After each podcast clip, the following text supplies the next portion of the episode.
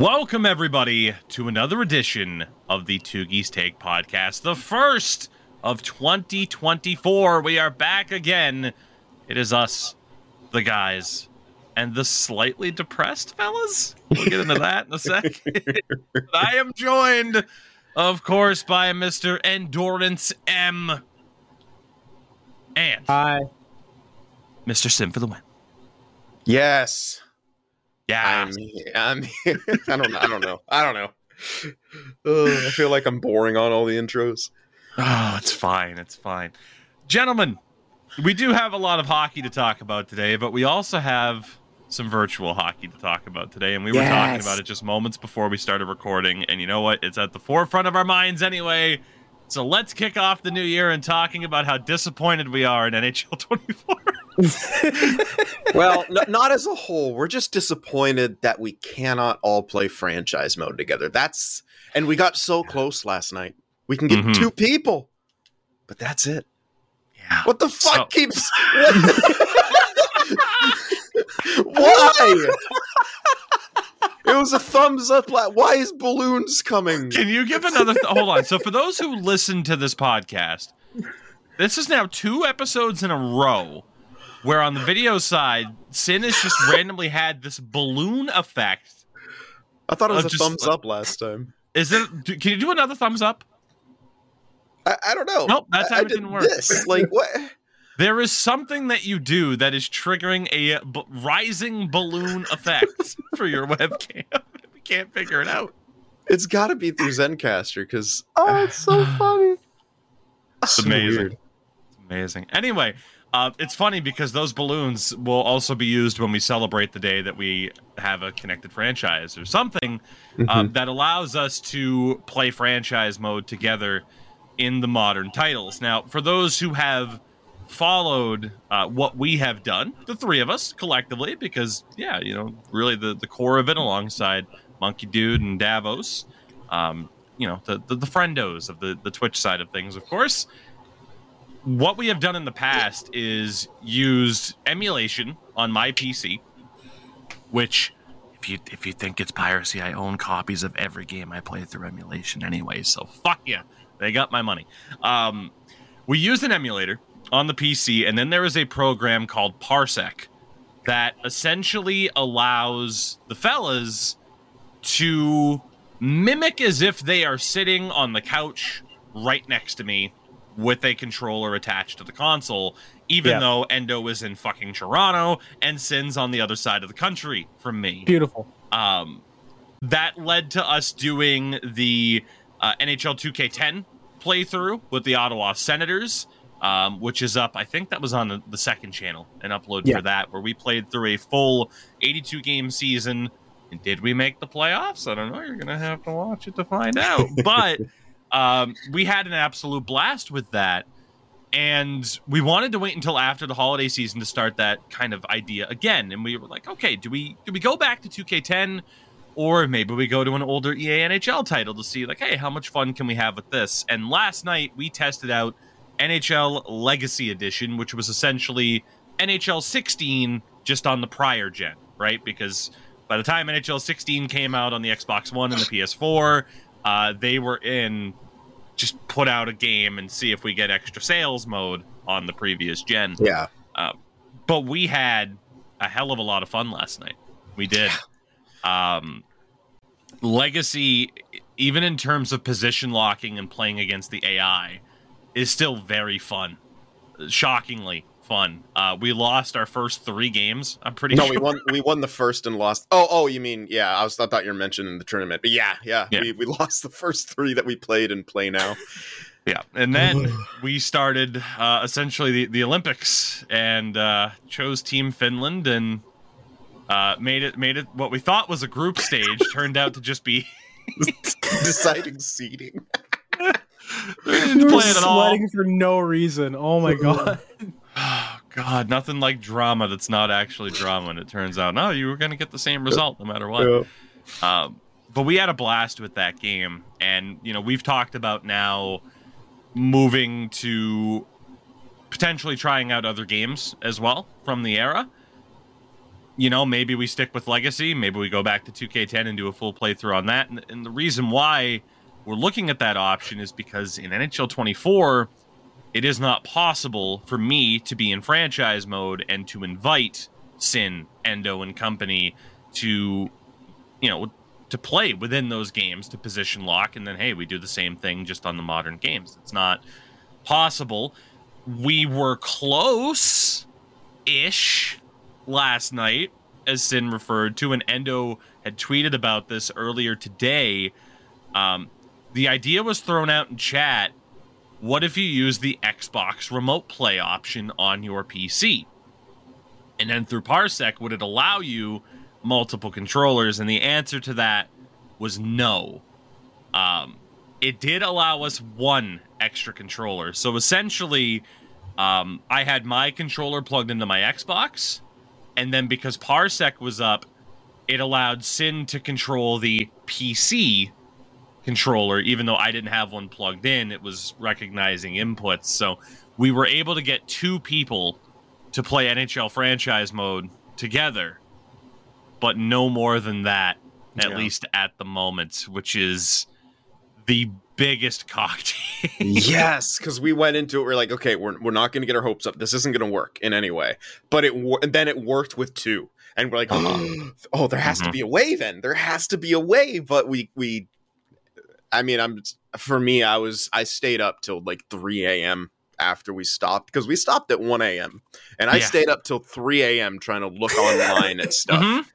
And I'm sure Tougie did as well. Like, Yes, and and that and like it just sucks because like you get that close even though you go into it without hopes you get that close you're able to get to possible content for like a duo franchise sure but y- you get that you get your foot in the door you want to be invited in. And it's tough. Like there's no way to like do remote connection to the xbox either right? It just has to be local.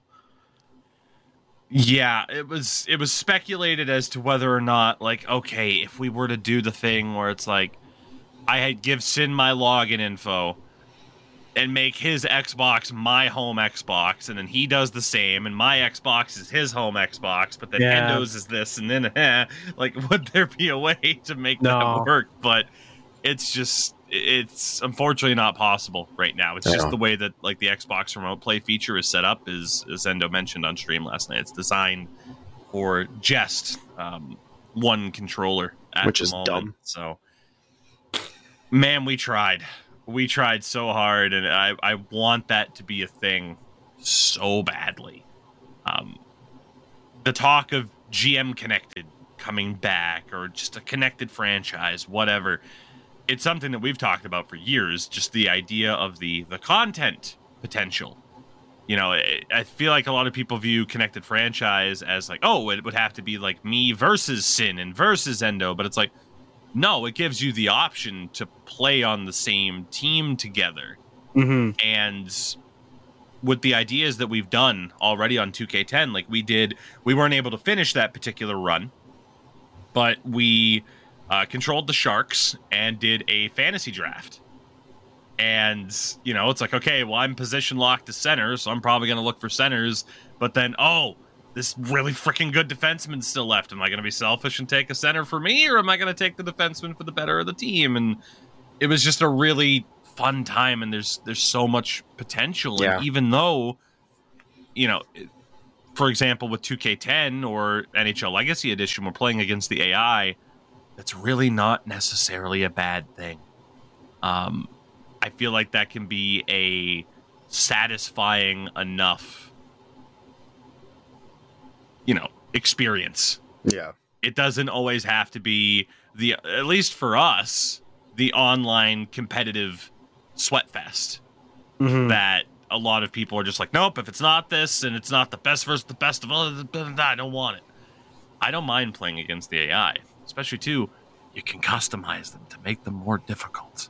That's part of the fun is to make them overpowered as shit and still beat them. That's a big part of the fun but yeah, that that whole thing has just been on my mind uh, all day today. At the end of last night too, and like Sin mentioned, don't be surprised if you see us kind of do some of that type of two player franchise content for 24 just as almost a proof of concept to be Mhm. like ea please for the love of god can we at least get the feature to invite friends to play games within franchise mode. I should be able to go to the franchise you know to the lobby hit play a game and then invite sin invite endo invite five friends so we can do a full position lock thing. That needs to be possible even if it means like okay well yeah you're not getting gm connected's back but you get like this little feature about it that still opens up so many possibilities And I just realized we have perfect assets to use in the sub- thumbnail too. Remember our little photo shoot in uh, at assembly when we're in suits? Fucking, Mhm. that's the dual GM right there. Holy fuck! oh my god. allow me to uh, send a dm to a certain finn um, saying hey i need those pictures i think he sent those to us recently i need to uh, yeah, he did send. A That's few, hilarious. But Oh yeah, I have them right here. I have them There right here. go. Hold on. I will. I will. I will put this up on the uh the video portion of the podcast Oh, man. Um, and for those who do not watch on the video portion, well, you're missing out. Give me one second here to. uh There we go. You guys should be able to, should be able to see that. I mean, Holy shit! What a baller. There's some other good ones there too. I'm Yeah, sure, but there- that there one's are. funny as fuck. There are. So. Um, good times ahead i would say one way or another even if we don't exactly have what we want right now. But Sin, you mentioned it the, the term proof of concept of just like here's the possibilities here's the fun that can be had. Like i'm not asking for the wheel to be reinvented right now. It's like just give us a little bit more creative freedom to do some things and something to to distract me from having to work on custom rosters and Yeah. realizing how bad they are and how long it takes to edit their rosters because that that's gotten to the point where I'm just like I'm just I, I'm almost I'm almost giving up type of thing. Uh huh. Um, yeah, NHL 24, the last week of 2023, uh, wasn't great. We played E EASHL once, and I almost put my fist through my desk because the game played so poorly that night in terms of pickups and everything. And then I've been continuing on with the roster editing process. And if I wasn't like 40% of the way through, if I was at like 15 or 20%, I'd just drop it at this point. Like it's taking so long just to get through the NHL. Because as we joked about on the last show, Sin, right? With like the the ratings and face off ratings for guys on the Sharks and stuff like that, uh, it's abysmal. And as Mhm. it is, like we mentioned the Sharks, I actually got around to editing the Sharks. And Nico Sturm had like a 77 when he has like a 60% win percentage this season. Yeah, I think it was shit. like around 80 actually, but still, like if he has 66% win, it should be 85 plus. Like, Yeah, But- yeah. So it's just it, it's been a rough time in that regard to the point where it's like, okay, if they don't fix the roster stuff, I am looking at not roster editing anymore, moving forward. It's just way too time consuming. Um, while I haven't fully announced everything yet, I have kind of hinted towards like, hey, I'm going to have some changes to the content this upcoming year. Um, I want to get back to making retrospective stuff the EA versus NHL Cold War series that I had and stuff like that. Like, I really want to get back to making those because one, they're fun to make. It it you know allows a little bit more kind of creativity, and it just scratches a different itch as a creator. And a lot of the time that I put into roster editing could go to that.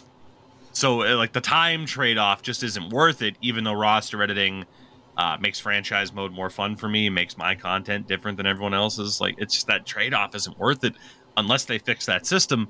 So now it's like, all right, well here's a new thing I'll ask for, and please God give this to me because we didn't, you know, it doesn't look like we're getting the roster changes. So can I get this nice thing, please, to Mhm. keep me distracted and entertained, or I I don't know where I'm going to be at for uh, Yeah. modern NHL content, but It's not know? just you. Um, one of my bosses that I used to work at, uh, I used to work at a wine store when I was like 18, 19, fresh out of college. Was like, fuck, I need to get need to go into the workforce. So I dropped out, and my boss was like, "Hey, do you play NHL?" I'm like, "Yeah, I love NHL. It's a great. I love playing with friends." He said, "Do they still have GM connected?" This is like 19, so like NHL 17, 18 era. He's like, Hmm. "Do they still have GM connected? You can like invite your friends and everything and play online." He's like, "No, they they got rid of GM connected." It's like, well, like that was how he used to like stay in touch with his like relatives and play NHL. You know, just have conversations, run a franchise team, and do that. They used GM Connected as like a co-op franchise mode, like what we're trying to do. So it's not as if we're trying to think of a new concept here at all either. Like we've used the program, we've used like previous games non EA affiliated to like get stuff to work. Now we're doing it with a with an EA affiliated game, and now it seems like some eyes have definitely been like you know some eyes and ears are leaning in a little bit more and seeing if the concept itself is actually you know not viable, but if it's fun. Because if it's fun, out of one thing, I think developers themselves would b- put a bigger push towards it. Because I think they'd rather do something more in the gameplay aspect or feature with gameplay than fix a roster thing that like maybe like 5, 10, 20 people in comparison complain about. Unfortunately. It's fair. Yeah. It is fair to vocalize. That way. It's fair.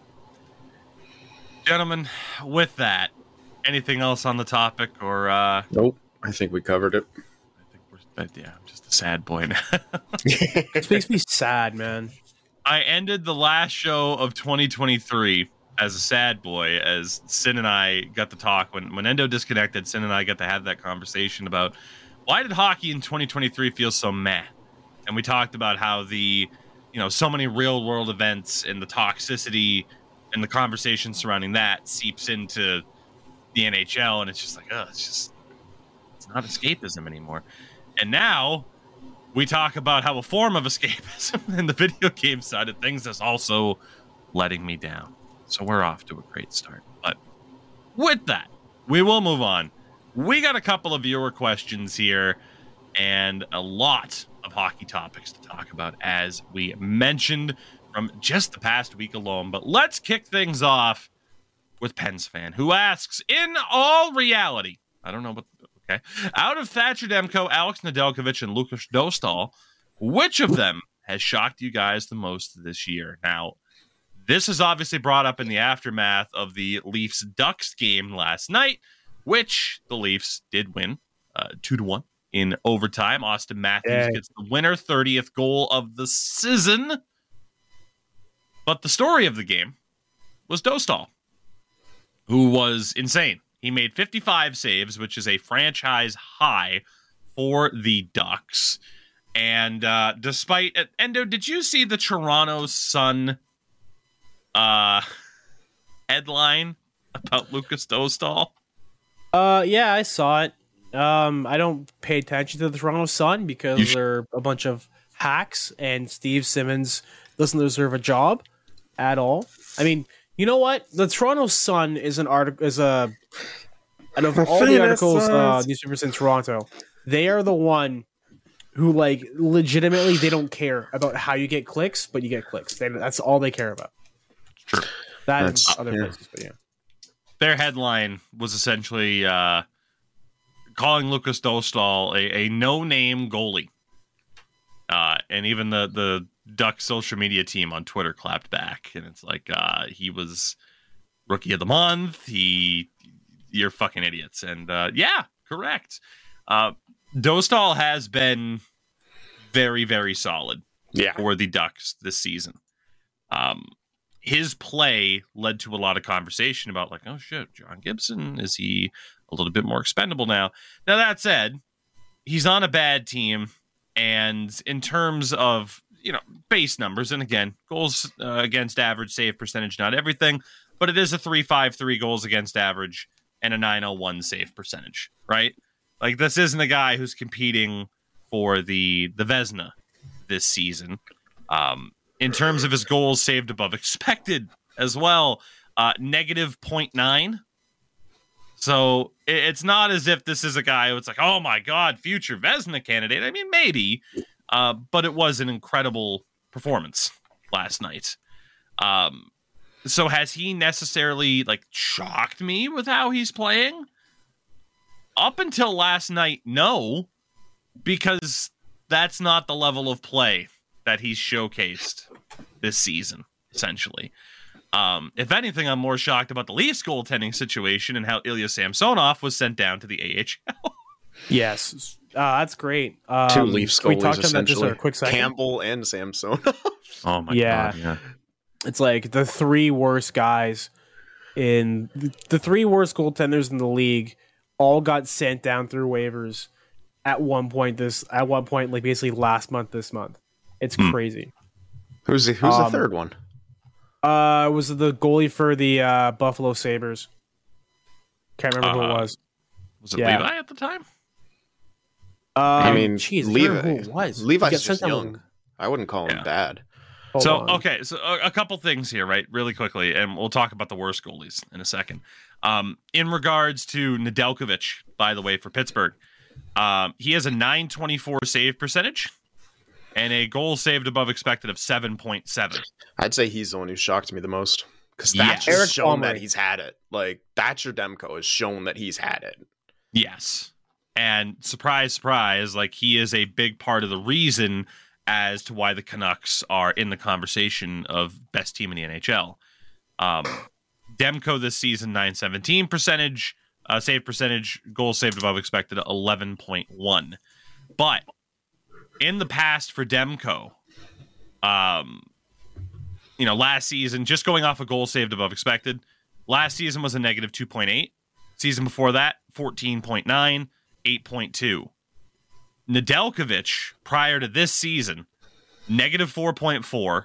And then his first season in Detroit, after Carolina traded him, negative 11 Yeah. in terms of goals saved above expected. Um, atrocious, obviously.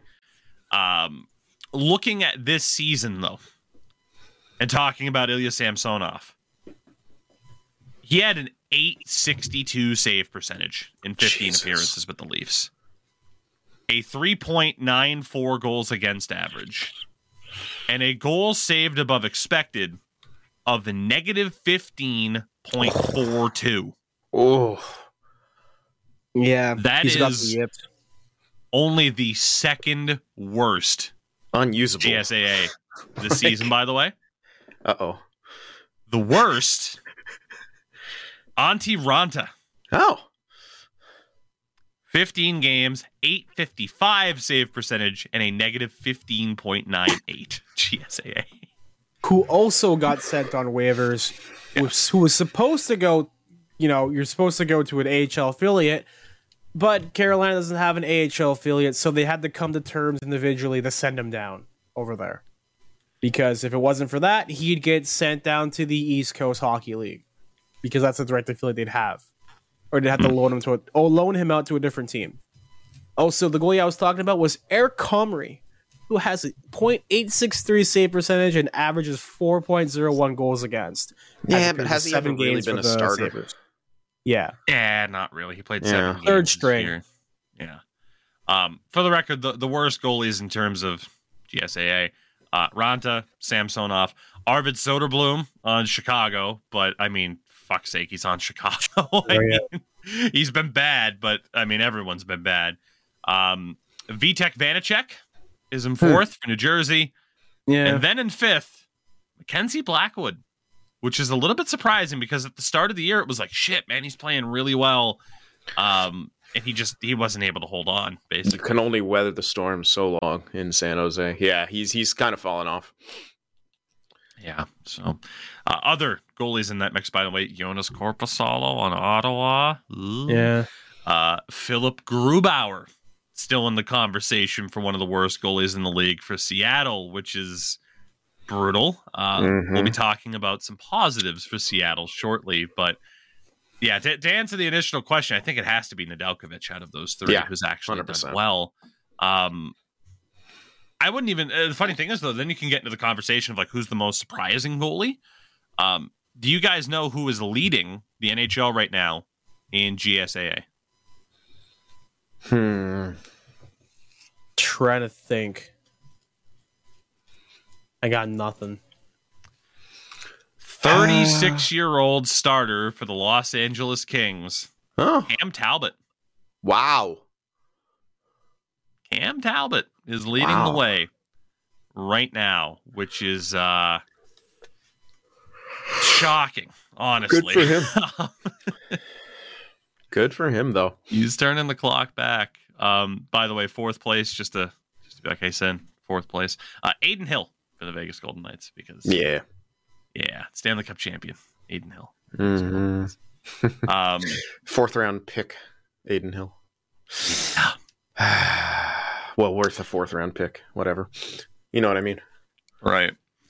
Well, it's funny about the Sharks. Then I'm gonna I'm gonna go a little bit out of order for what we had here because I feel like there's a a good kind of a twist to take to this. I saw a Bleacher Report list, um, of what was each team's New Year's resolution, and I wanted to know if you guys agreed with what they put for each of our favorite teams. Sure. And for the San Jose Sharks, draft Macklin Celebrini. Yeah, but you know, twenty five percent at best is your chance to do that. Luckily, there's Iserman as well, and he looks pretty fucking good. But Celebrini, I think, is the prize. Yeah, I mean, And again, the God, I want it so bad, and if I don't get it, Chicago cannot have it. Fuck me, like, that would be just so this last year. disgusting. I know, but it's just uh, how they can't keep getting away with this. oh God, uh, Macklin Celebrini, by the way, um, eight points in five games for Canada at the World Juniors as a 17 year old. He doesn't turn 18 Yep. until June, so it's a good draft. But yeah, he does appear to be uh, potentially the gem of it, certainly. For the Toronto Maple Leafs, they listed get past the second round. so I mean, funny. Bo- I mean, it was perfect to end it right You're there. not wrong. You didn't have to say it. And for Yeah. the Boston Bruins, they listed get a first line center. Get a job. Fair, but they're How still dare good. you? How dare you insult, according to Insult Cap. Friendly's lines right now, Morgan Geekie like that? Oh, it's not even freaking Zacha. Oh my god. Uh, so the Bruins lines on Cap Friendly are listed as Zacha, Geekie, and Pastrnak on the top line. Fuck, if you get a one C, I mean you're already first in the NHL. Are they still? Yeah, based on on points and points percentage. Fuck me, I didn't realize. 23, 7, and 6. Let's fucking go. Um, yeah, God. Uh, I don't think Patrice Bergeron's coming out of retirement. He he seems to be enjoying retirement quite well. Um, oh God, we'll be talking about that more in the next month or so in terms of like, oh, who could the Bruins get? I think the biggest name out there is still Elias Lindholm. Even then, I don't think you ideally. If Elias Lindholm's your number one center, it's not bad but it's still not what most people would call the true number one center. Yeah, he's more of a 1B. Right. I think if you, he he's the David Krejci. If you can have David Krejci as your 2C behind somebody even better, you're a contender. That's what the Yeah. Bruins had last year with Bergeron and Krejci. I I just don't see what player would possibly be out there to be like, yes, this legitimate 1C. We joked about for like all of last year about Tomas Hertl. He resigned with the Sharks until 2030. Yeah. I don't see that happening, you know? Yeah, it would. It's a lot of cap to take on for you guys, and we'd want a heck of a return, which you guys don't really have. Draft picks and a couple of people in the mix, right? Like Mm-hmm. you, know, you talk about a trade like that, it would be Matt Poitras, it would be Mason Lohrei, somebody of that. Jeremy. Swayman. I won't blame you for never giving up on that. no, that's want- what you should hope for. So good, he's so fucking good. Oh, Second in the NHL in terms of goal saves, uh, above above average, by the way, for Jeremy Swayman. Makes sense. Talbot, so, um, yeah, I don't know. I, I could, I, I could rack my brain about what center would possibly be available. But even now, as I'm looking on NHL.com and the the list of top scoring centers, um, Steven Stamkos hasn't resigned in Tampa yet. I don't see that happening though. Um, we could finally just Don Sweeney could rectify his biggest mistake of all time and trade for Matt Barzal. I thought it was the Mitchell Miller signing. Okay, his second biggest mistake. gotcha. Fair enough. We we like to forget about that as much as we can because Jesus Christ, what an embarrassment that was. Oh um, yeah, I'll never forget. I'll never forget. never. We mentioned, uh, kind of a passing there, two different aspects of future topics we're going to cover, but I think we'll go back on on track with what we had kind of on our run sheet here, and that was our second viewer question, which comes from one sister Christian Cage. In honor of the debut of the PWHL this past week, which cities would you want to see the PWHL expand to in years to come? And I feel like this is a really good opportunity to talk about the opening week of the league's season. Because if you've listened to our show in recent months, it will come as no surprise to any of you um, that we were incredibly worried about this league heading into the season, and I would say justifiably so. Mm-hmm. There were a lot of concerning aspects of the league, whether it be where the hell are these teams going to practice? Where the hell are these teams going to play? What the hell are these teams going to be named? Where the hell can I watch the games? now that we are at least a game into the season for each team, and there's been a lot of positivity, like it's easier to feel better about the league right now. There's still some concerns about the future. You know, is it still the best thing to head into this league with your teams being PWHL New York, PWHL Minnesota? Probably not. But they got some wins this week. The on ice product has been very entertaining. I would chalk that up to them being like, play physical hockey. Let's go. Go ahead. And you've had the skill level on display as well, pretty much out of the gates in regards to some of these bigger players. Uh, Boston played Minnesota last night in the first game for each of those two teams and Minnesota ended up winning that game. But it was really cool because the number one overall pick in the PWHL draft, uh, I believe it's Taylor Hasey, if I'm not mistaken. Yeah. Sorry for the pronunciation there, uh, but she scored the first goal for Minnesota, uh, and it was a pretty nice shot too. So, uh, you know, the on ice product has been good.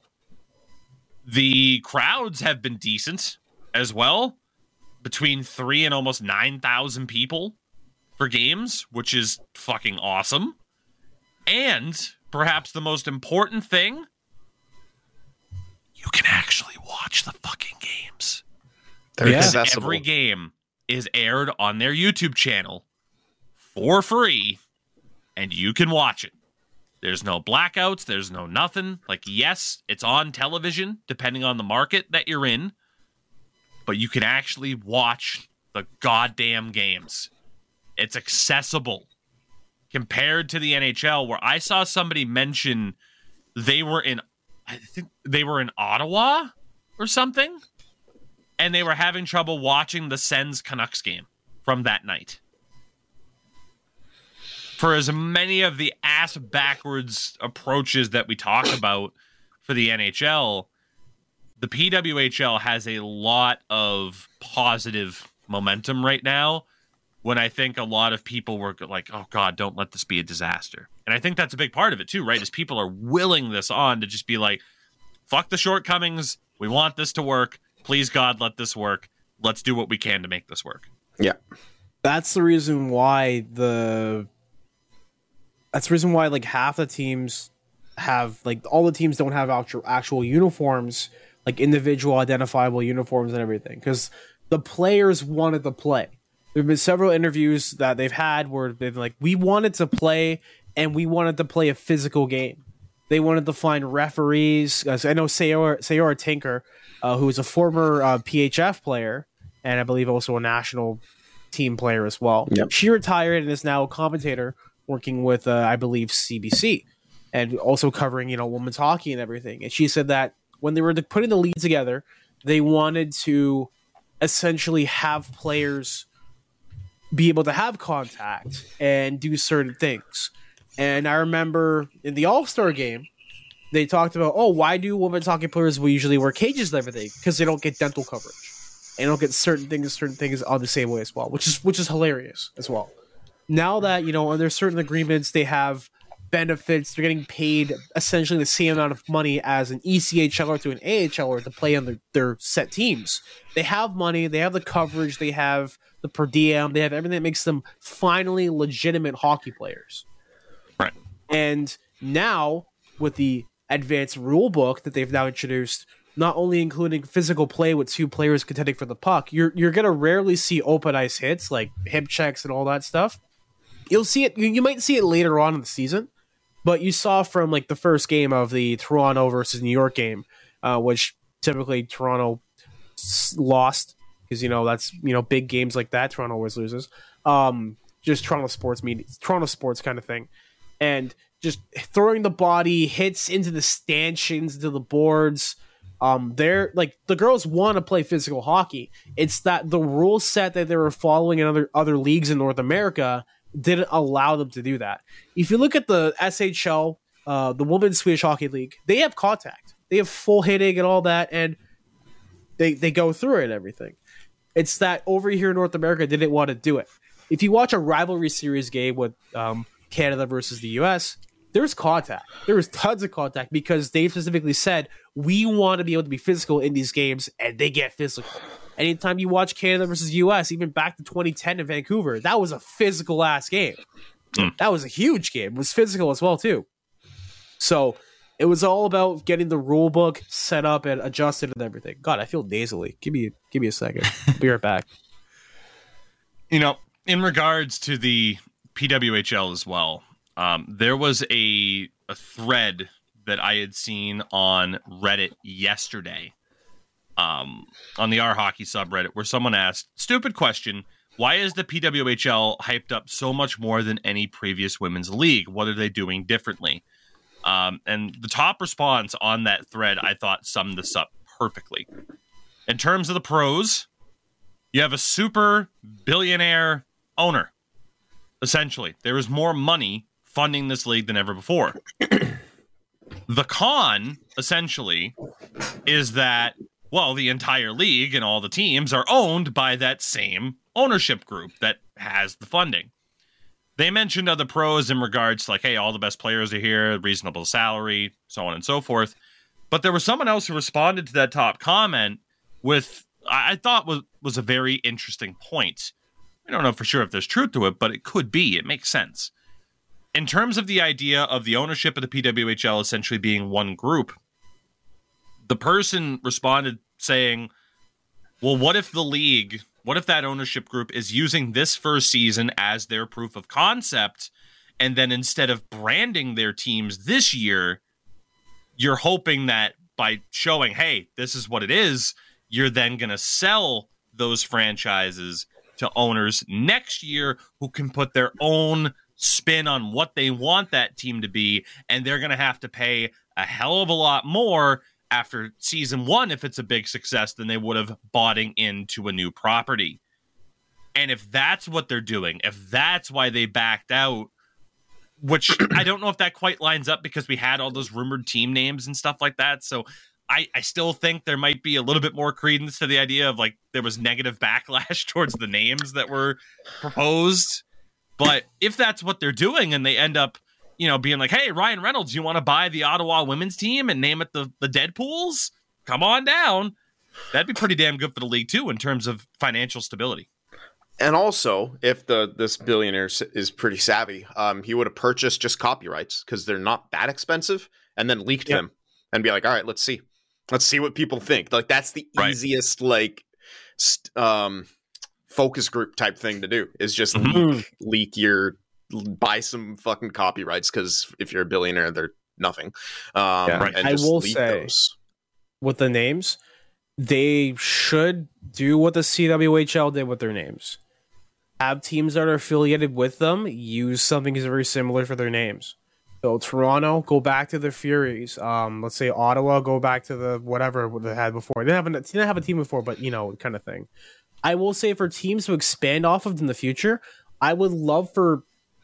Oh, this would be a perfect opportunity for the PWHL to kind of be a quote unquote test market for the NHL teams. People want a team in Salt Lake City. Put a Salt Lake PWHL team there. You want mm. Houston? maybe possibly in the future expand out. I think what they have to do for this league is not expand too quickly. I think the first Absolutely. couple years is going to be, you know, just the original six or consolidate. Um, the one original, the women, the, the, original woman six, whatever the fuck, just the original six teams, mm-hmm. and from there, you know, bring in two teams, bring in something there, go here and there, maybe collaborate with you know former teams that were you know former regions that used to have a team in like the PHF or the NWHL and you know work work something out that way so that way those teams can not necessarily come back but you can put a team in a location that's kind of close to there. I think it's good that the locations for the teams are very very close by in terms of proximity with travel and everything so you save a little bit more so that way when your league becomes more profitable you can you know expand out that way. I think it's going to mostly stay like mid like mid to like east coast is where it's going to be for a couple, maybe like 10 years or so, then maybe expand out after. You don't want to go too big too fast. Yeah, that, that's that's a huge thing for them right now mm-hmm. is just, you know, you, you don't want to you need to prove that this is sustainable because yes. if you do, then the player pool will naturally grow. You know, more women will choose to be like, "Oh, okay, I can actually pursue a career in professional hockey," as opposed to being like, "Well, I play it in college, but that's uh, I'm I'm going to pursue my degree." as opposed to this professional career. Right. Um, eventually, that player pool will grow, the talent level will grow, which will necessitate the growth of the league rather than growing the league and hoping that the player pool continues to develop.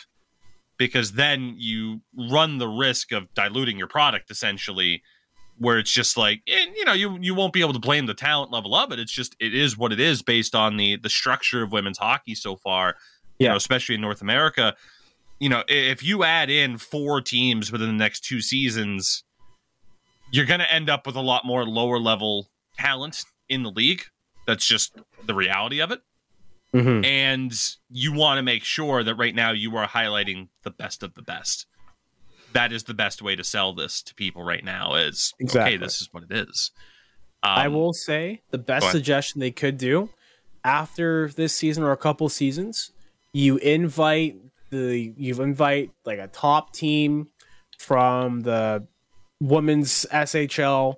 You invite a team from the ZHL, which is the Russian affiliate, and Russian like women's hockey league over there. You invite them, and you have a something kind of like a, like a Memorial Cup kind of thing, where the, the, the teams play each other. They have a round robin.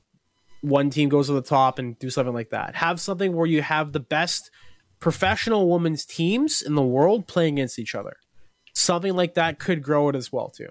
Not only just for here in domestic markets, but also internationally to see that you know what women's women's hockey is international in a way in a way that's not just you know playing for your country.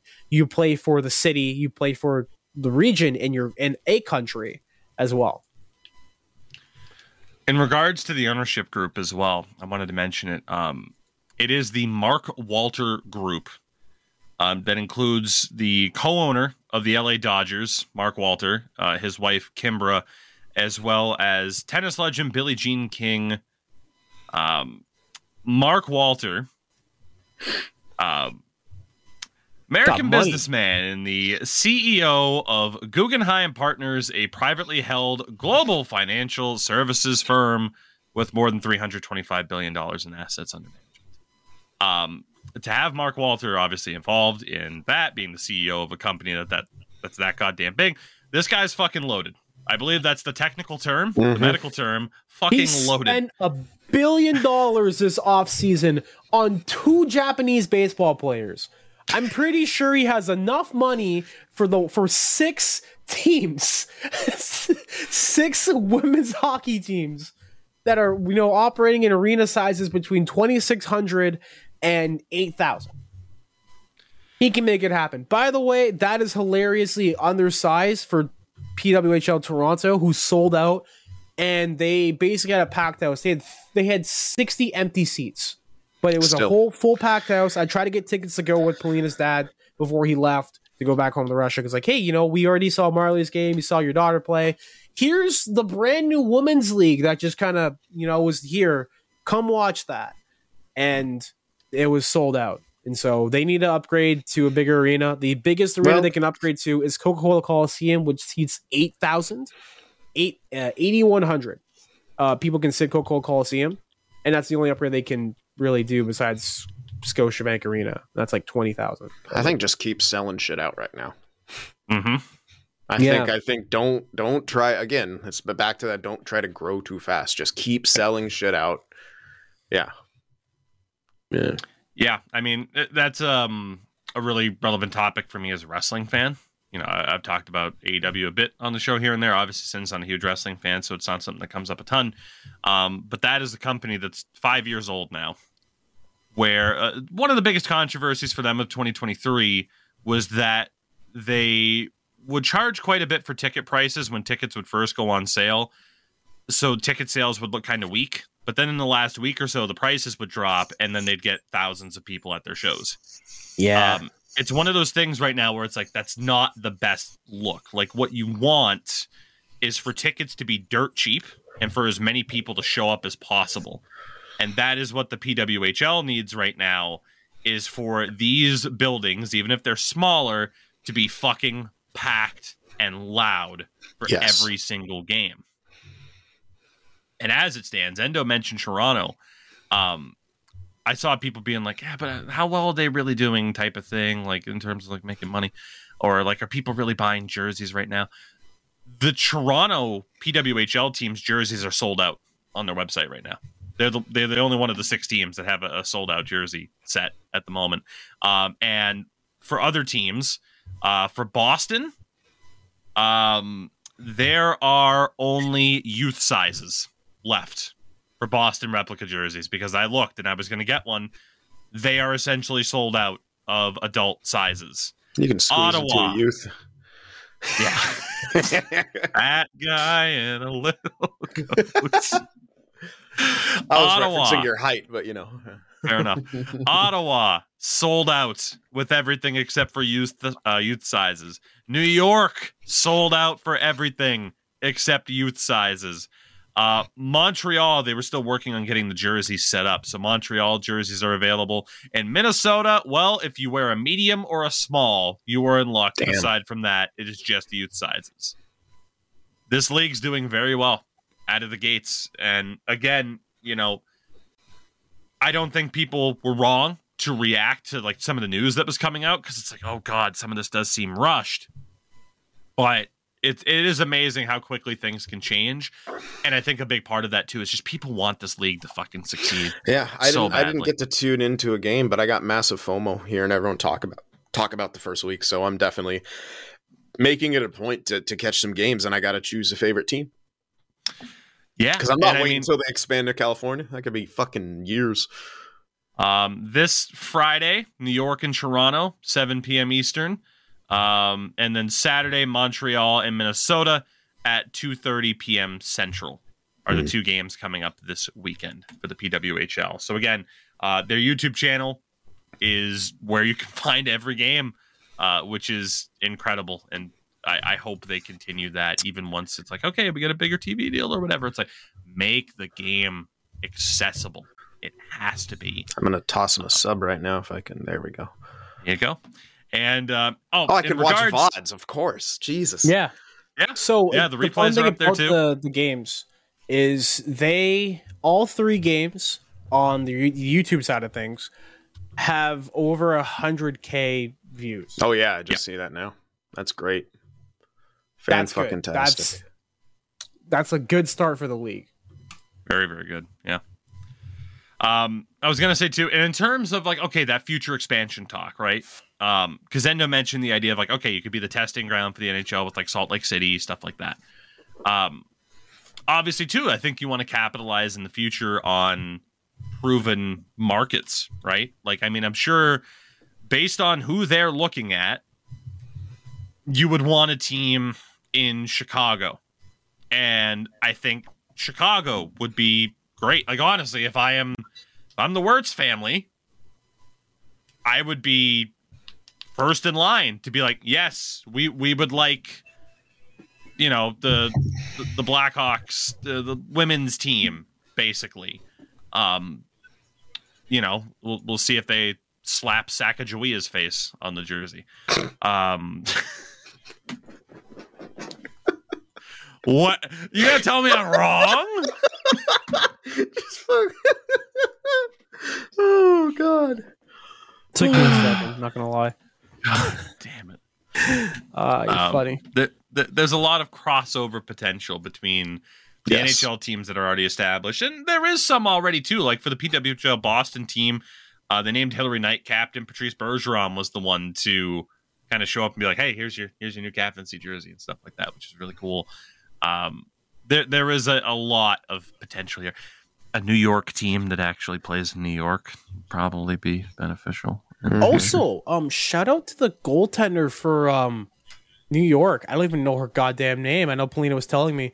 Um, she was the starting goalie for Polina's um uh was it her prep her prep team when she was back up on Morrow Hall. Like she was starting goalie and she's the reason why Polina sat out the entire season.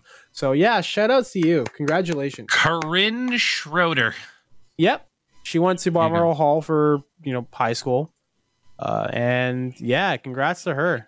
First shutout in uh, PWHL. And you're the reason why my fucking fiance uh, quit hockey for five years. So fuck you. No, I'm joking. I like how you had to go I'm full joking, Pierre. It's like, oh yeah, there's you played college, college Yeah, hockey here. yeah. Oh, former goaltender for the Boston Pride, by the way. Which uh, Yeah. Yeah, I, I still have that jersey, and hopefully, uh, when- whenever I get a PWHL jersey, hopefully it's the last freaking women's league jersey I have to get instead of like, ah, yes, here's the new one. So, yeah. Anyway, The new league. That's a federation. Oh, dude, the PHF. What a terrible fucking decision that was to rebrand to the Premier Hockey Federation. And their Yeah. socials for the longest time were still nwhl.zone. Right because they didn't want to lose the cop. They didn't want to lose it for that. It was bad, dude. It was, it was bad. The Toronto Six was actually a funny thing about this. The the social the the social media manager for the Toronto Six came out and announced basically like, hey, yeah, so the Six was already finalized as a team name, hundred percent finalized. I'm like, yeah, it it kind of grew on you a little bit, but Hmm. like if they had no if I feel like if they had a Drake affiliation, that would have been sick, but they didn't really have a Drake affiliation. So it's kind of like we're just called the six. Thank God they didn't have a Drake affiliation, though. I could, um, Someone said that the the reason why the PHF got sold was because a Toronto League won. A Toronto team won the league, and they said that was not right. It's not supposed to happen. The whole thing of. Do you see the fucking Drake Bieber response on Instagram? No. Justin Bieber went to a, what a Leafs game with his wife, and Drake's like, "Why didn't you invite me to look at the puck bunnies?" He is, uh, he's incredibly successful, and I give him credit for that. But Aubrey, grow the fuck up, dude. Hold you on, are to quote- thirty-seven years old. to quote his son in his song "My Man Freestyle." Don't talk to my man like that. I know I like it when you like it. My my my my my, my man, my man, my. fuck did I come back to? oh, we are talking about how um, uh, Drake got in his feelings uh, because uh, Yeah. What's it go? Justin Bieber went with his wife to a Leaf game. He said, "Why didn't you invite me?" Sad face. And I said, "You know what? Don't talk to my man like that. I don't like it when you like that." My my my my, my man, my man, which is uh, Drake's son, Adonis, the The kid Yeah, no, I heard hid all from that the world instead of the world trying to hide from the kid. Adonis, Appreci- appreciate Graham. the play by Thank play you. recap. Keep going. yeah, Keep going. Yep, it's good. my man. Um, it's fine though. Drake, Drake, even if he was invited, wouldn't have gone anyway. He'd be too busy uh, chatting up underage girls on Instagram.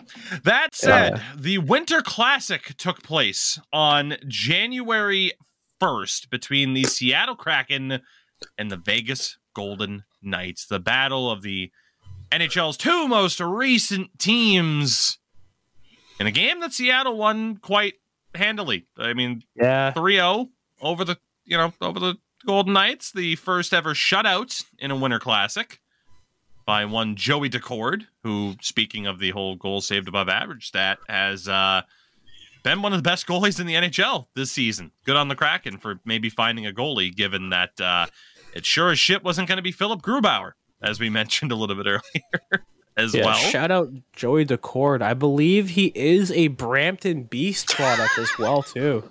Yeah. Hey, I went to one of his games. Okay, I believe he was a with the Brampton Beast. You fucking, He was. I don't right care. before they folded. fucking Pierre. Right before they folded. I don't care. Brampton Beast product. 1920 season with the ECA in the ECHL. 12 games played, 901 save percentage, 7 5 and 0. I'm gonna go eat this corn dog. Jesus. Uh, I can't. Endo McGuire. Unbelievable. I know my goalies, okay? A lot I of know people my have goalies. speculated Pierre is autistic, and you know what? Are you I- sure? I'm, I'm starting to believe now. speculate. my brother. You know, even if he's just passionate, it doesn't make a difference, Pierre. We we love you. heard the way he got excited about a double D on? Brother. Whoa bam! Whoa bam! So you notice how quickly the Winter Classic conversation changed, and that is because that was kind of the response to the game. Is that it's okay? It's the it's the Winter Classic, cool, and that's about what the Winter Classic is at this point.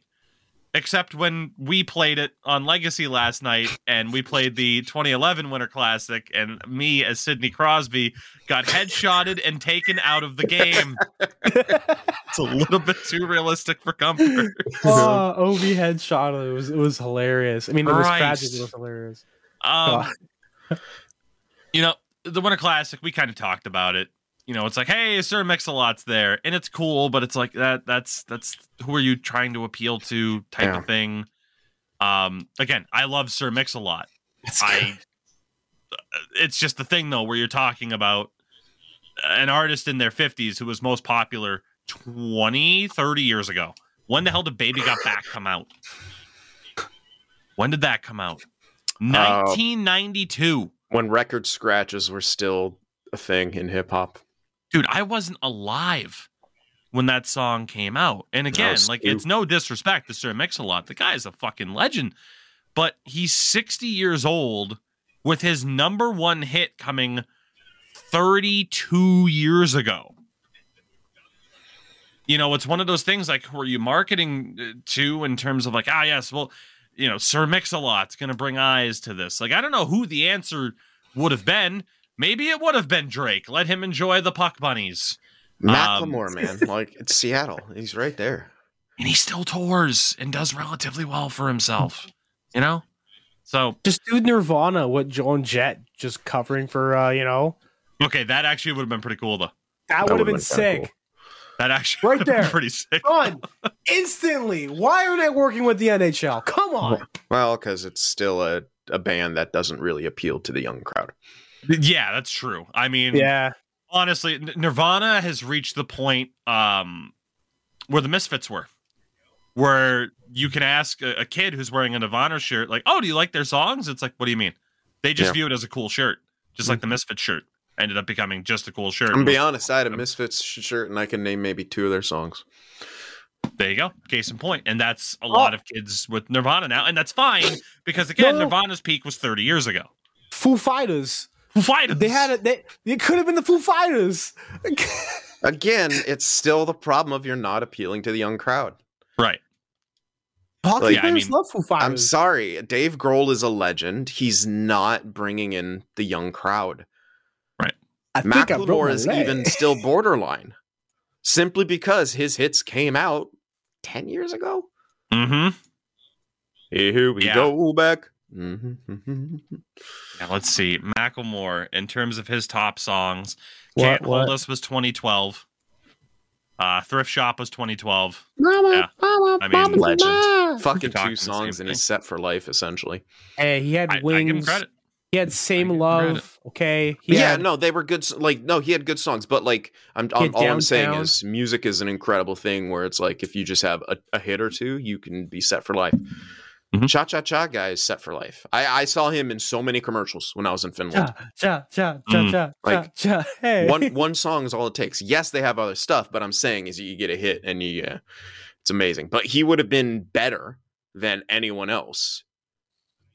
Yeah. Because of the Seattle connection and because his hits were more recent, and that music simply appeals to the younger crowd more. That's their jam. Mhm. They don't care I'm about looking- '90s hip hop. I'm looking at the top 50 songs uh, USA playlist on Spotify, which gives Oh, you Lord. the most played tracks on Spotify right now. Oh, Um, I don't know if they're in a particular order or not. I believe they are though. Number one is uh, a Jack Harlow song that I've never heard before. Yeah. Um, which is fine. Um, I don't know who Noah Kahan is, but he's got the number two fucking song on Spotify right now in the US. Good for him. Um, there's quite a few people on this list I have vaguely heard of or have never heard of. Yeah. And that is the point. Because even getting a band for me at 29 years old, where I'm like, yeah, that person, that's probably not the right demographic at that point, right? Like, you want to bring in the people that are listening to who the fuck is Mitski? Number four right now. Wait, Mitski. wait. Is that the fucking? Is he? Is he? Is he the French guy? Doesn't matter. Uh, Um, it's a lady. Um, Oh. Regardless, it's just one of those things. Like, yeah, that, that general sense of like, okay, who are you appealing to? And the whole point of bringing this up was the idea that the ratings for this were not good. Um, they had sports competition, of course. It was on a Monday. You had college football games, but the ratings for the Winter Classic were not good this year. Um, I believe it was the the lowest rated Winter Classic um, in NHL's history since they He's at two started doing this in 2008. Um, and in general, uh, this comes from Sports Watch Media. In the history of the Winter Classic, it peaked in 2011 with Washington and Pittsburgh um, at 4.5 million people. It hit 4.4 in 2014, Toronto and Detroit. And since then has been on a pretty steady decline. Um, and since leaving NBC, um, the last Winter Classic on NBC was Nashville and Dallas. Everybody wave at Corey Perry as he walks away. We won't know why he walked away. Um, at 1.96 million viewers. Since then, 1.36 for St. Louis, Minnesota, 1.78 for Pittsburgh and Boston last year, and now this year was 1.1 uh, million people. So, Crazy. and It's that's not across marketed well. Yeah. that's across TNT and truTV.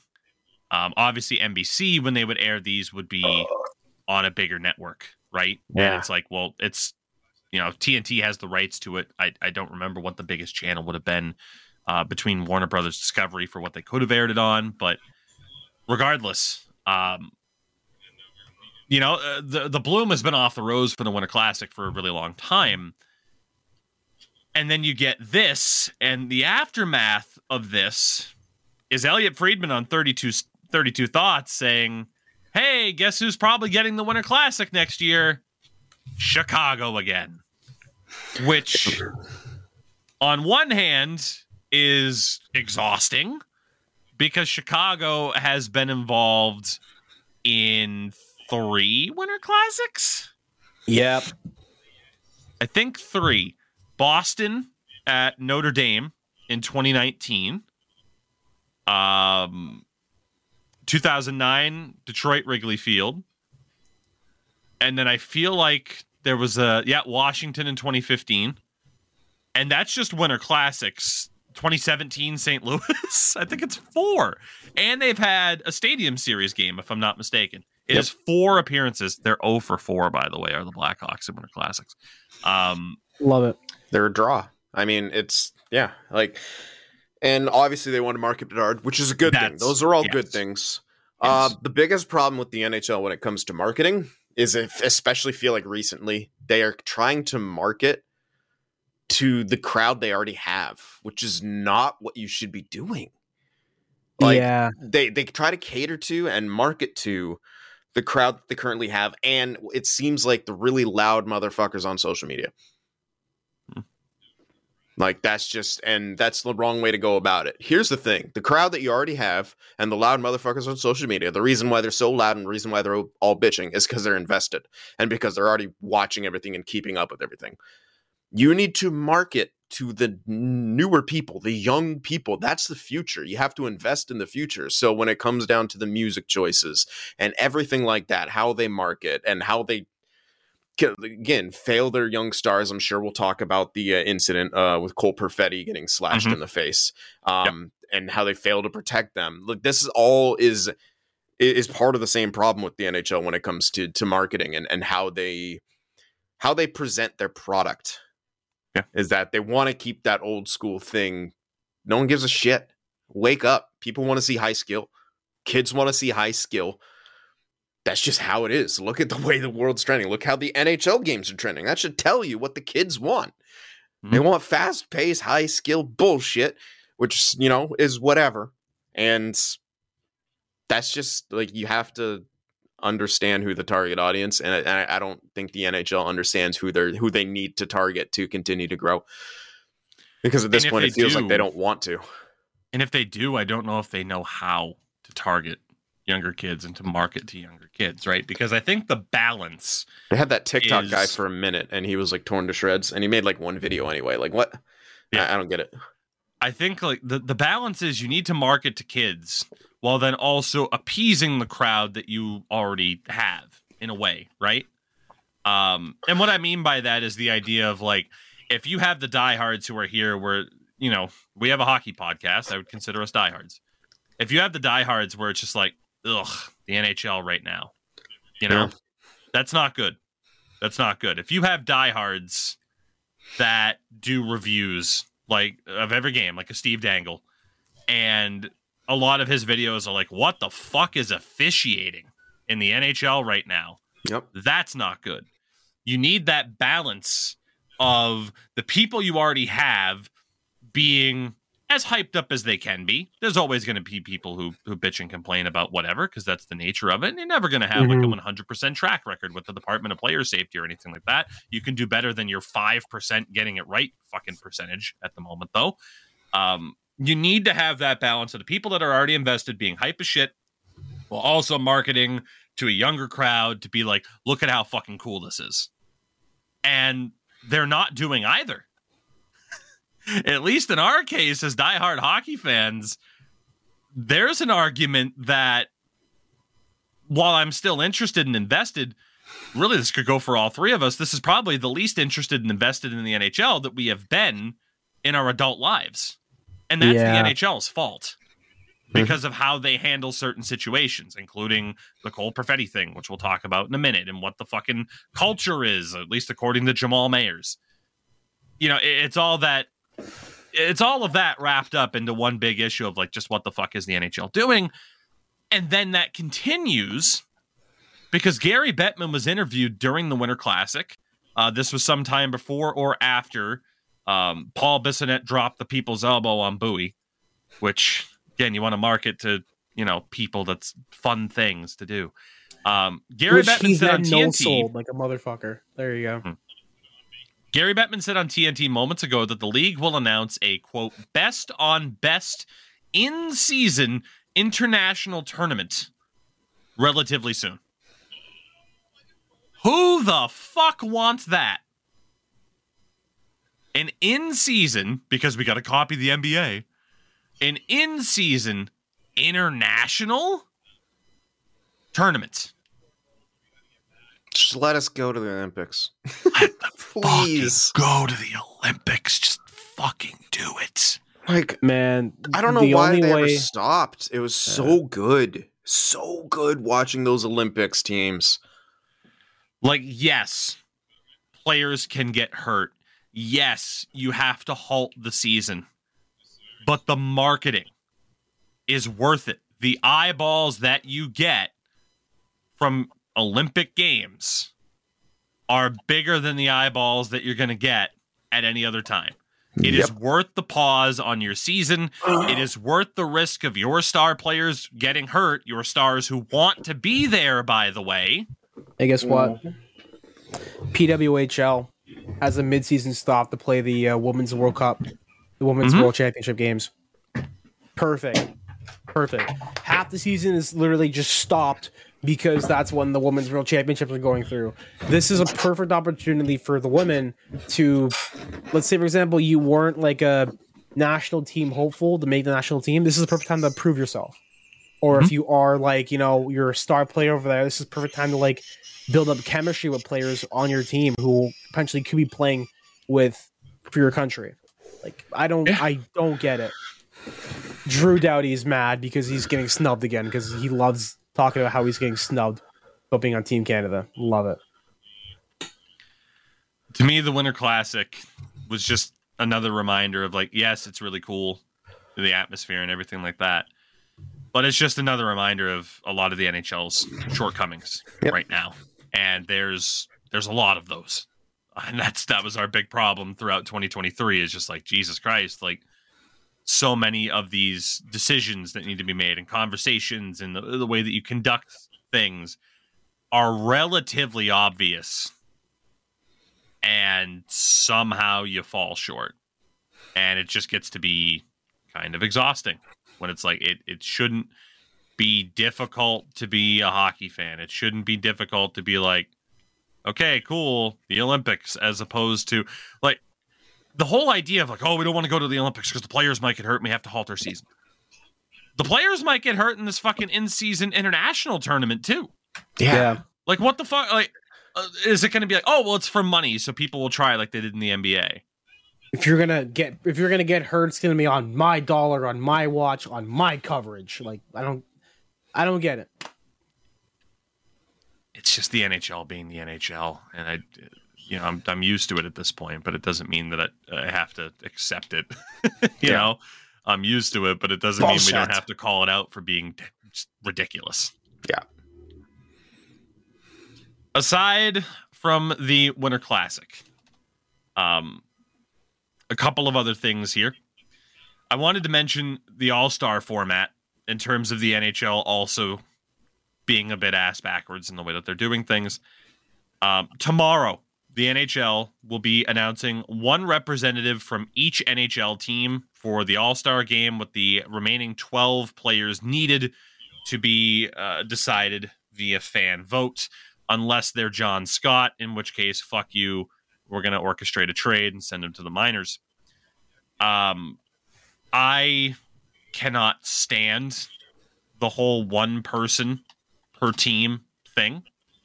Um, I get the idea of wanting to market and say, well, even the Sharks have an all star this year. I get that. But then is it really the I mean it's the all-star game of one of every team as opposed to being the best of the best. Yeah. It shouldn't be that way. I just I I don't have too much energy to bitch and complain about this. No. It's just, it is what it's it the is. It's been same this way thing for a while. Yeah. Um, We've gone over it. But it's just another aspect where it's just like cool. Um, so Tomas Hertl will probably be the guy for the Sharks at 28 points in 37 games. Maybe Mikael Granlund? It's it'll be Hurdle. He's way more marketable. And it's like, does that make a so in, in this theoretical situation, you do, well, actually, in, in the real life situation, you root for the worst team in the NHL right now. But in the theoretical situation of I'm going to watch the All Star game, which you won't because it sucks. I'm not going to watch it either. Um, but in the theoretical situation of you're going to watch this game, what's more enticing to you? Seeing the best of the best at this point in the season going head to head, or seeing some of the best, but oh hey, Tomas Hertl, he wears my team's favorite jersey. He's Yeah. there. I would rather see the best of the best. That that is an all star game. Like if I'm gonna buy, if I'm gonna spend money on overpriced tickets to this All Star game in Toronto, which by the way I'm not because Jesus fuck. Um, Yeah. I don't feel like taking out a small loan just to see an All Star game. That's not even actually It an All Star game. It is insane. I was talking to Johnny, aka the Away. um, esports guy at MLSE. He was saying that it makes no sense if you're gonna buy tickets for the All Star game in Toronto to do it. Because that same amount of money you could probably just barely afford playoff tickets for the Leafs this year. Like I remember what Deke and Monk usually go to the All Star games every year, and I I am not gonna be surprised if they skip out this year because like what I mean I think what Deke ran like a two fifty donation thing on stream for people to pay for his ticket to go, and that two fifty got him like the entire weekend. That won't even get you into like the fan event in Toronto. It is insane. The cheapest ticket on Ticketmaster right now for the All Star game, section 323, the $400. upper bowl of Scotiabank Arena, is $416 Canadian. Jesus. the best part about it it's a part of the nhl experiences package. Something that i signed up for was i'm like hey you know i'll check out see what, what other benefits they have. And it's like oh you get an arena tour. I'm like, I, I live here. I've i've seen scotiabank arena. I've played on scotiabank arena. I've seen everything that has to be inside that goddamn building. Maybe maybe not like a few suites but like there's there's nothing real. oh here's cement here's where the Leafs have lost historically since they moved into this building since 1999. Like, what? And here's where James Reimer cried on the ice. it's beautiful. Oh um, man.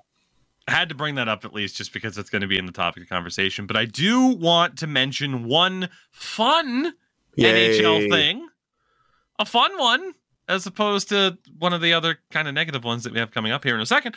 Um, Connor McDavid. We like talking about Connor McDavid, and we have to talk about Connor McDavid often because he often shows up in these conversations. And the most recent thing to happen is that two days ago, Connor McDavid was welcomed to the 900 points club That's Becoming- insane. the fifth fastest player in NHL history to do so. Can you guys together name the four that did it faster? Uh, Wayne Wayne Gretzky. Correct. Actually, Endo, go first because you have to bounce. Yeah, Wayne Gretzky. I'm stealing yours. Uh, fucking, I don't know, man. It's the easiest Mario one. Lemieux. Correct. Um, who's that guy who played for um, uh, the Islanders? I can't remember his Bullshit. name. You got to know his name. He's that on the old right guy. track. He had like a higher goals per like goals per game. I know than, who like it is, anybody else yeah. in the. God damn. Yeah, Bryan Trottier. Oh No, my not that one. god, no. I don't know. All right, Fuck, so man. Endo's stuck. I I'm going Gretzky, Lemieux, Jagr, Bossy, and ah, bossy. Well, you named four, and I got- three of them were correct. what? Jagr wasn't of- correct. Jagr wasn't correct. Shit. Okay, okay, I got. You, you probably won't get the last one, even with the hint, so it's fine. Okay. Connor McDavid secured, and we do have to say goodbye to Endo. By the way, he does have to uh, get to a, a hockey game. I so have. Endo, Yeah. we love you. Endurance M on Twitter, and we'll see you tonight for more legacy. Yeah. See you guys. Bye. Beautiful. Hello. Bye. Bye. Um, Connor McDavid did it in 602 games. In fourth place, Peter Stastny, Hmm, 599 games. wouldn't have got that. Yeah, that's what I meant.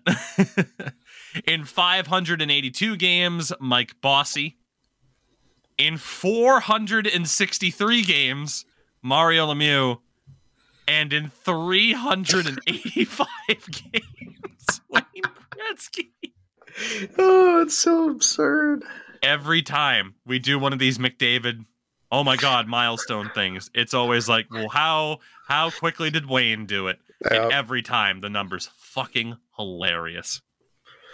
Every single time. um, it's funny because now you you track like people are like naming people that McDavid has more points than, and it's like Tony Amonte, Corey Perry, Jonathan Toews, noted top 100 player of all time, uh, Peter Forsberg, Ilya Kovalchuk, Eric Lindros, and it's like it's it's insane, and he is insane, and obviously he is a a huge part of the reason as to why, you know, once he got healthy, right? Because he got injured and then played in that outdoor game, and it's like, what are you doing? Oh, we got to market him for TV. Yeah, that, that's marketable. Um, kind of brings us to the Let's not get back into Jamal that. Mayers thing, but not yet. Oh, oh yeah, Um, yeah, yeah.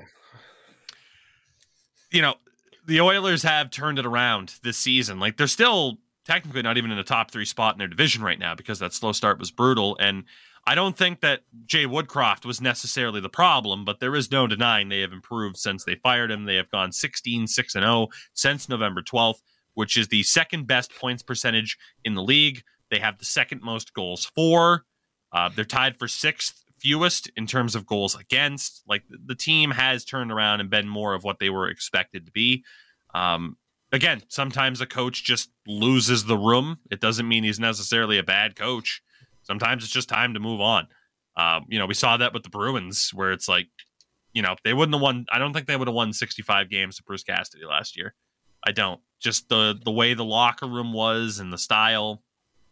Um, but then obviously it worked out really well for Bruce Cassidy. He went on to win the Stanley Cup with the Vegas Golden Knights. You know, Yeah. it's just how the game works sometimes. As we've talked about before, it's always easier to get rid of a coach than it is to, you know, completely reconstruct your entire team. So, um, outside of that, we have two other things. One of which was the World Juniors, which was going to be more of an endo topic than a sin topic because I know sin hasn't really uh, paid too much attention to it. Um, we are down to the gold medal game as of this afternoon. It is going to be the United States taking on Sweden. Uh, the U.S. knocked out the Finns uh, earlier today, and Sweden beat the Czech Republic. Um, arguably, the biggest talking point in regards to this tournament uh, would have been Canada falling short as they did.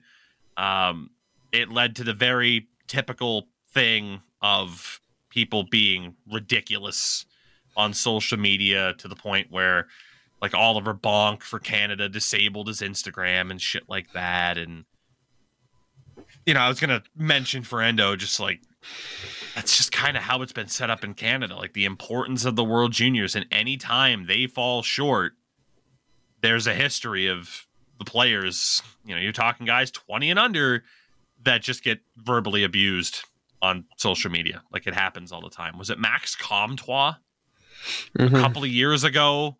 It's that- every year. Can- Canadians Yeah. just fucking go crazy on their players. It's really gross and grow up, man. Like holy crap! I don't even want to talk about it too much because it's depressing, and we've already talked I've about come enough back depressing. to make an announcement about the World Juniors. Hi, I'm, I'm still kind of like leaving for hockey stuff. Yeah, fuck Canada. Fuck every single boomer who's harassed anybody from the World Junior Championship team or anyone a part of any sort of team in World Juniors. They are at, they are teenagers. You are getting mad over patriotism, over children essentially playing a hockey game for the passion of their country. You haven't done fucking anything in your life to dignify yourself to have that sort of power or influence on those people. Fuck you. You're disgusting. You are what is wrong with the game.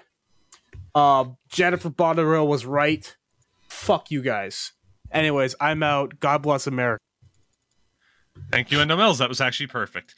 Um, you know, outside of that, World Junior wise, you know, you can kind of talk about certain performances. Cutter Gauthier, who was a Philadelphia Flyers top five pick, leading the tournament in points. Um, a lot of people looked at that U.S. roster was like, shit, probably the team to beat. Uh, and then Sweden as the hosts, uh, making it to the final. Um, I'm very excited to watch that final game, and hopefully, I don't know, did they change the rule? Can this tournament still end in a fucking shootout? Hopefully hope not. Um, because that's a fucking terrible rule, but it is what it is. If that is still the case, um, our final talking point today is another like, oh, good, this this conversation again type of things. Over the last week, Minnesota played Winnipeg. Um, These two teams have a uh, a history of being rather physical when playing one another, if not dirty. It's just, just kind of what it is. If you ask both sides, uh, fan bases from both sides, fuck them, fuck them, the type of thing. In the last game that they played, Ryan Hartman off a face-off against Cole Perfetti uh, hit Perfetti in the face and with his stick. So essentially, both guys taking the face off, and Hartman just kind of tilts his stick blade forward and smacks Cole Perfetti in the mouth. Cole Perfetti stated that Ryan Hartman made it very clear to him after the high stick on New Year's Eve that it was intentional and retribution for an injury to Kirill Kaprizov, uh, who was involved in a situation with Brendan Dillon, where Dillon cross checked him in the fucking kidneys. Like, Did Brendan Dillon things? um, Perfetti, who of course had nothing to do with that incident, um, was was none too pleased. Uh, Jeff Marek of Sportsnet made it clear. Um, further note on the Hartman situation. In exchange for players wearing microphones, because yes, players wear microphones and it was captured on said microphone of Hartman being like, "Yeah, it was intentional." In exchange for players agreeing to wear the microphones, none of the audio captured can be used in connection with disciplinary action. This goes back to the 2005 agreement with the Players Association to even have the players wear the microphones in the first place. Kind of defeats the purpose a little bit. Makes for good clips though when it's someone celebrating a goal and you can hear the boys going, fuck yeah, fucking right. Um, this has obviously led to a lot of uh, talking in regards to that rule, the league itself. This wraps up with the whole Department of Player Safety and their lack of action, of course. Um, this led to a heated as was described by Sportsnet themselves, who hosted the segment, a heated exchange involving Jamal Mayers on a on a panel and Jennifer Botterill, where Jamal Mayers kind of took the approach we expected a former player to take, soon, didn't he? Mm-hmm. I mean, just the whole it's fine because you go and police the game and you get revenge and, and this is this is how the game is played and and he honestly was cooked by Jen Jen Botterill. She made the the best point is that this is you this is not how you market your stars. This is not what you need to be telling young people to go in. Hey, if you're on a team who does something bad, you're you're you're in danger of getting your fucking teeth knocked out. And by the way, Cole Perfetti has had concussion history. History just got slashed in the face. Yep, slashed in the head. And of course, when confronted with that, Jamal was like, "No, I'd, I'd tell my kid, you know, this is just part of the game." Blah blah blah blah blah. And of course, everyone's saying, "Duh, Jen is, you know, she didn't, she doesn't play in the NHL." By the way, she's a fucking like world champion. Um, but oh, it's not for the NHL, so clearly women trying to ruin the game and soft game and oh my god, like you're I love the audacity of people saying that a three-time Olympic gold medalist doesn't know what she's talking about. Yeah. That, and also, that's, the, she, that's the point that we've gotten to in these conversations. Is just goes to show you that people who say that shit never had a leg to stand on to begin with. Basically, they're just going to uh, agree. They, it doesn't matter. An NHLer could come out and disagree and they'll still fucking have something to say against it. They've they have their position. They'll use any excuse necessary to back it up. And the easiest one is I go with the NHL. Or no, you go with it because you're a fucking troglodyte who likes violence. Yep. Just be honest with yourself. Pretty much. Uh, you know, we, we mentioned the Department of Player Safety and its inconsistency, and we got another example. Um, there was an incident involving Jason Zucker and Nick Cousins and obviously Nick Cousins' name over the last couple of weeks has been in the spotlight of like being involved in incidents and nothing really happening. Uh, so Jason Zucker went after him, and despite being a first-time offender, was suspended for three games because Hartman how dare like you re- lines in his career? How dare you retaliate against the guy who always does dirty shit? You know, This would be like if Brad Marchand at his peak rat behavior wasn't suspended after kneeing somebody, but then the guy that jumped him afterwards gets suspended for it. It'd just be bullshit. It's the only way to put it. Yep. Um, we talked about it a lot in the last show and kind of how we felt about the state of hockey in 2023. And obviously, this show has been another example of the good but the bad in terms of hockey. That is just what it's been so consistently for the past year and a half, two years. I mean, it's always been that way, but like that really just ugh feeling of what the fuck are we doing here?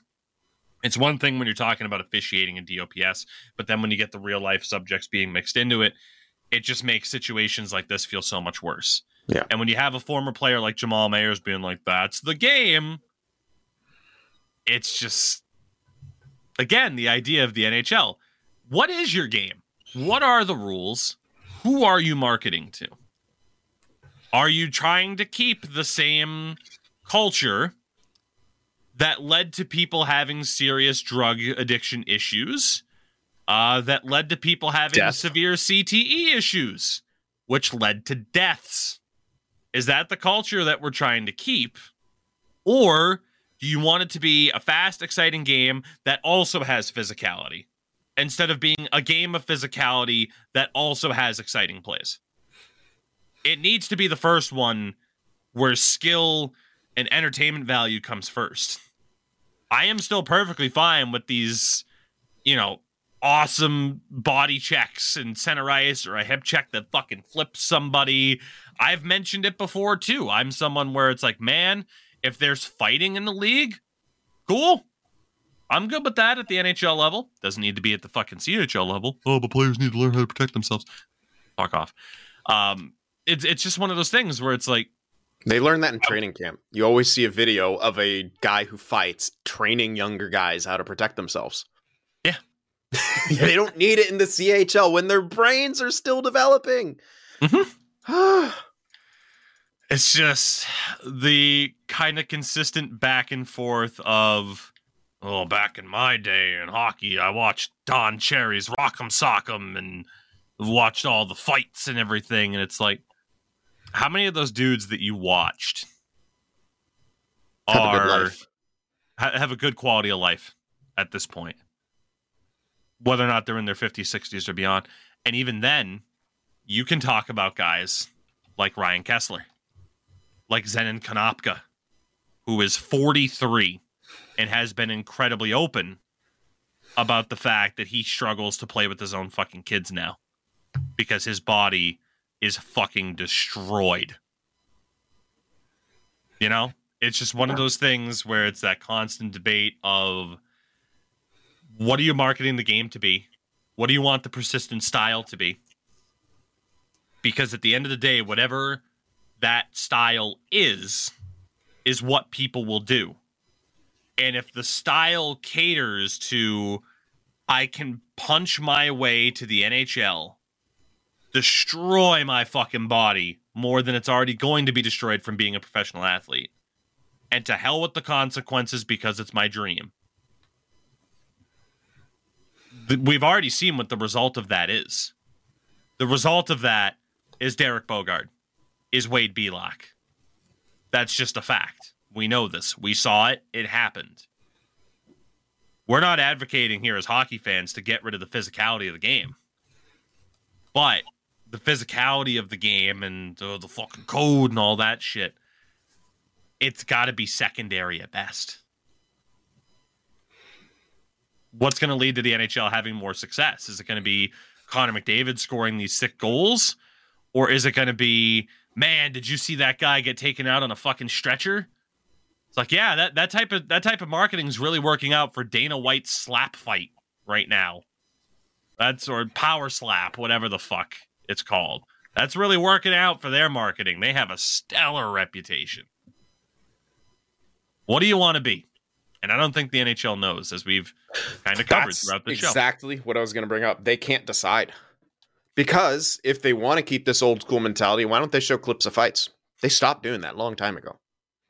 Mm. Because they don't want to promote that. They want the speed and skill. But now, again, they're scared. They're waiting to see like which side of this fight wins. the amongst their fan base. That's essentially what they're doing. The most viewed clip is still that Zegras lacrosse shit. I'm pretty sure for the NHL. I'm looking. Should be clear their, to them, but they they're they're idiots and they they can't decide. I'm looking on their TikTok, and I don't know the last time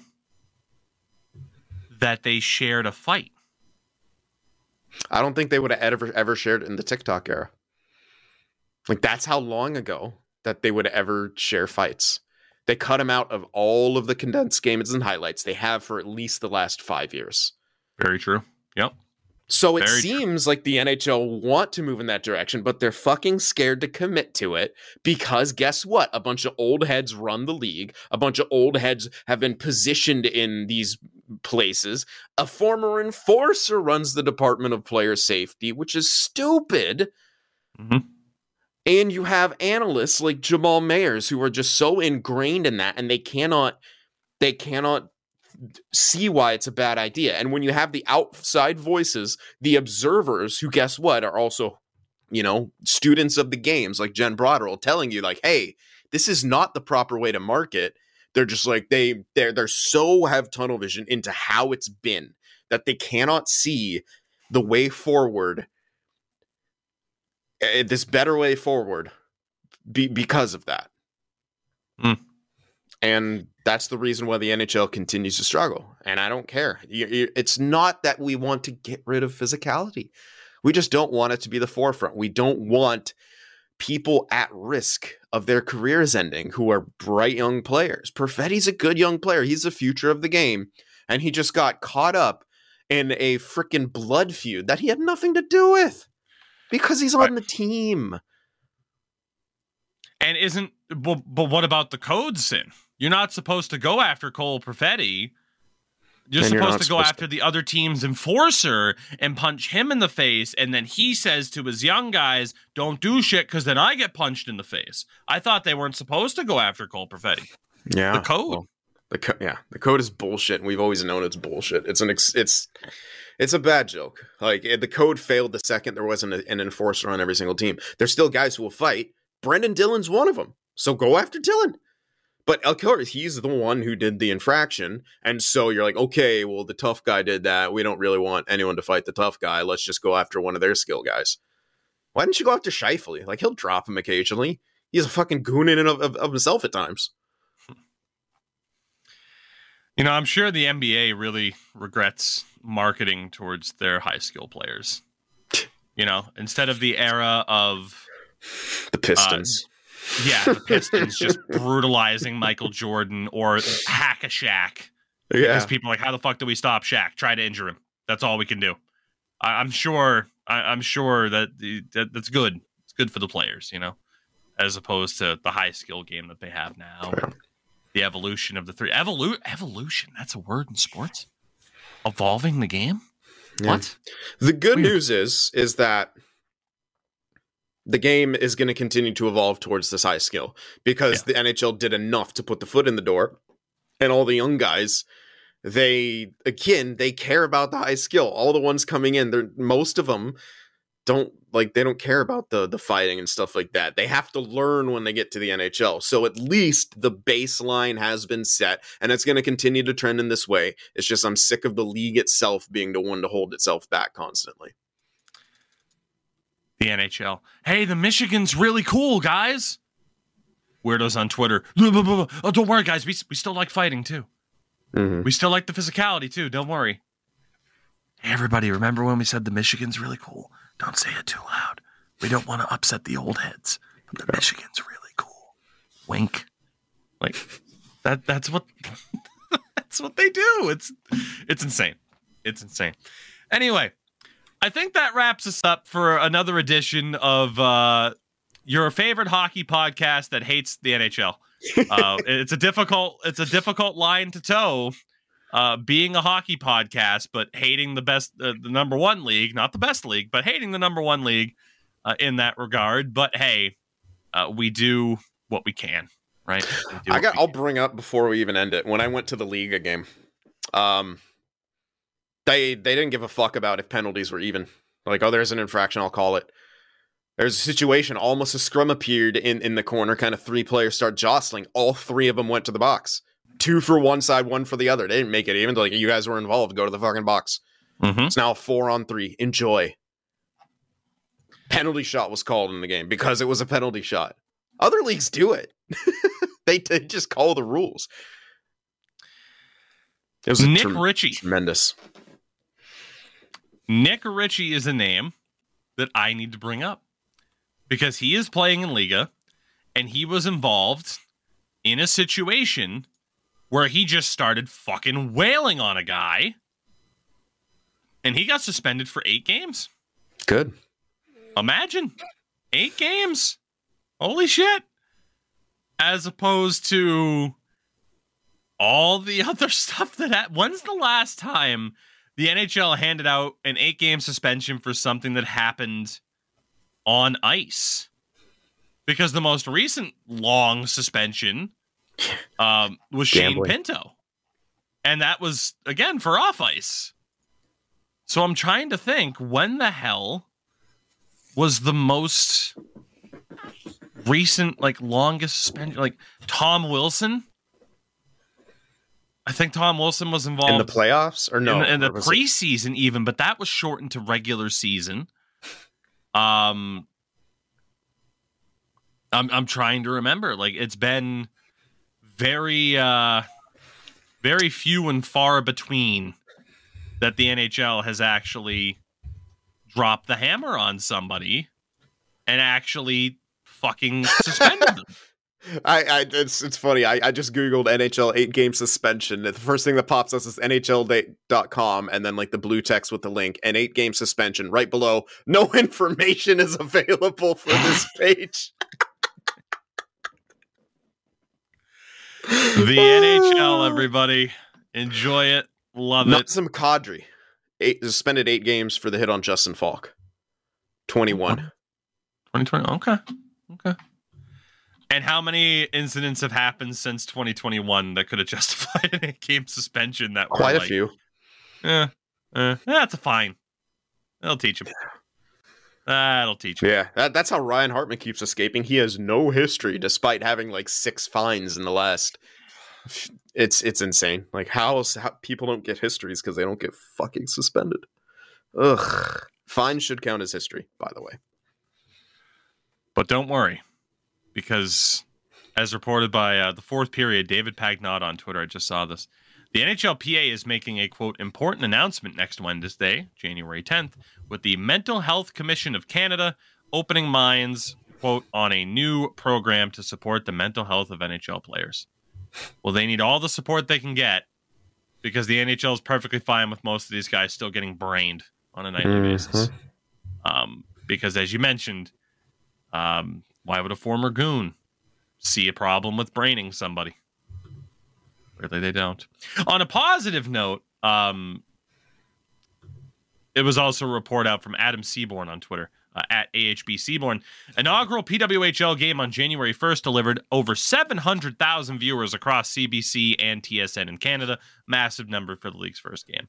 And That's that is the stuff that keeps this show going because damn it, you gotta try. It's it's like life in general. Fucking being a hockey fan now, you gotta try to find the positives through all the negative shit. Mm-hmm. Welcome to modern day hockey fandom, everybody. With that, we will wind things down. Sin for the win. Where can people find you? You can find me on YouTube at Sin FTW Productions. Doing doing some different content. I, I had put out a one year rebuild challenge a few days ago on my channel of the Buffalo Sabres. It was pretty fun. And then uh, today I launched the uh, first episode of our NHL Legacy World Tournament. I'll just be doing game by game, and that'll that sets me up with some uh, nice content for about the next week or so. Because I think we play like six or seven games, seven games, so perfect weeks worth of content right there There you go. And I'll be sprinkling some other stuff in. I'm essentially changing up my channel. I'm doing more of other fun games I like. I'm just trying to have a bit more content, some of it easier to record, but uh, some of it a bit more difficult. I'm just trying to keep things fun and keep myself engaged in the content creation. So tune in. You can find me at Tougie24 on Twitch and YouTube, of course. Sin will be there as well as we continue probably a journey through some older NHL games. Um, the All Star, the Eastern All Stars were actually just announced. Um, from Chris Johnston, just one defenseman amongst the first 16 All Star selections. That's Rasmus San- uh, Rasmus Dahlin. Mm. Top five league scorers are Temi Panarin, uh, Temi Panarin and William Nylander were passed over for teammates Igor Shesterkin and Auston Matthews, meaning they'll need to get in via fan vote. Two of the league's top five scorers are not instant all stars. I wonder why no one watches the fucking all star game anymore. Yep. With that, everybody, we will be back at some point next week. Might still stick to one show for now. We shall see. Uh, at the very least, we thank you very much for tuning in, and we will see you all then. Have a lovely weekend, and make sure to check out those PWHL games on Friday and Saturday.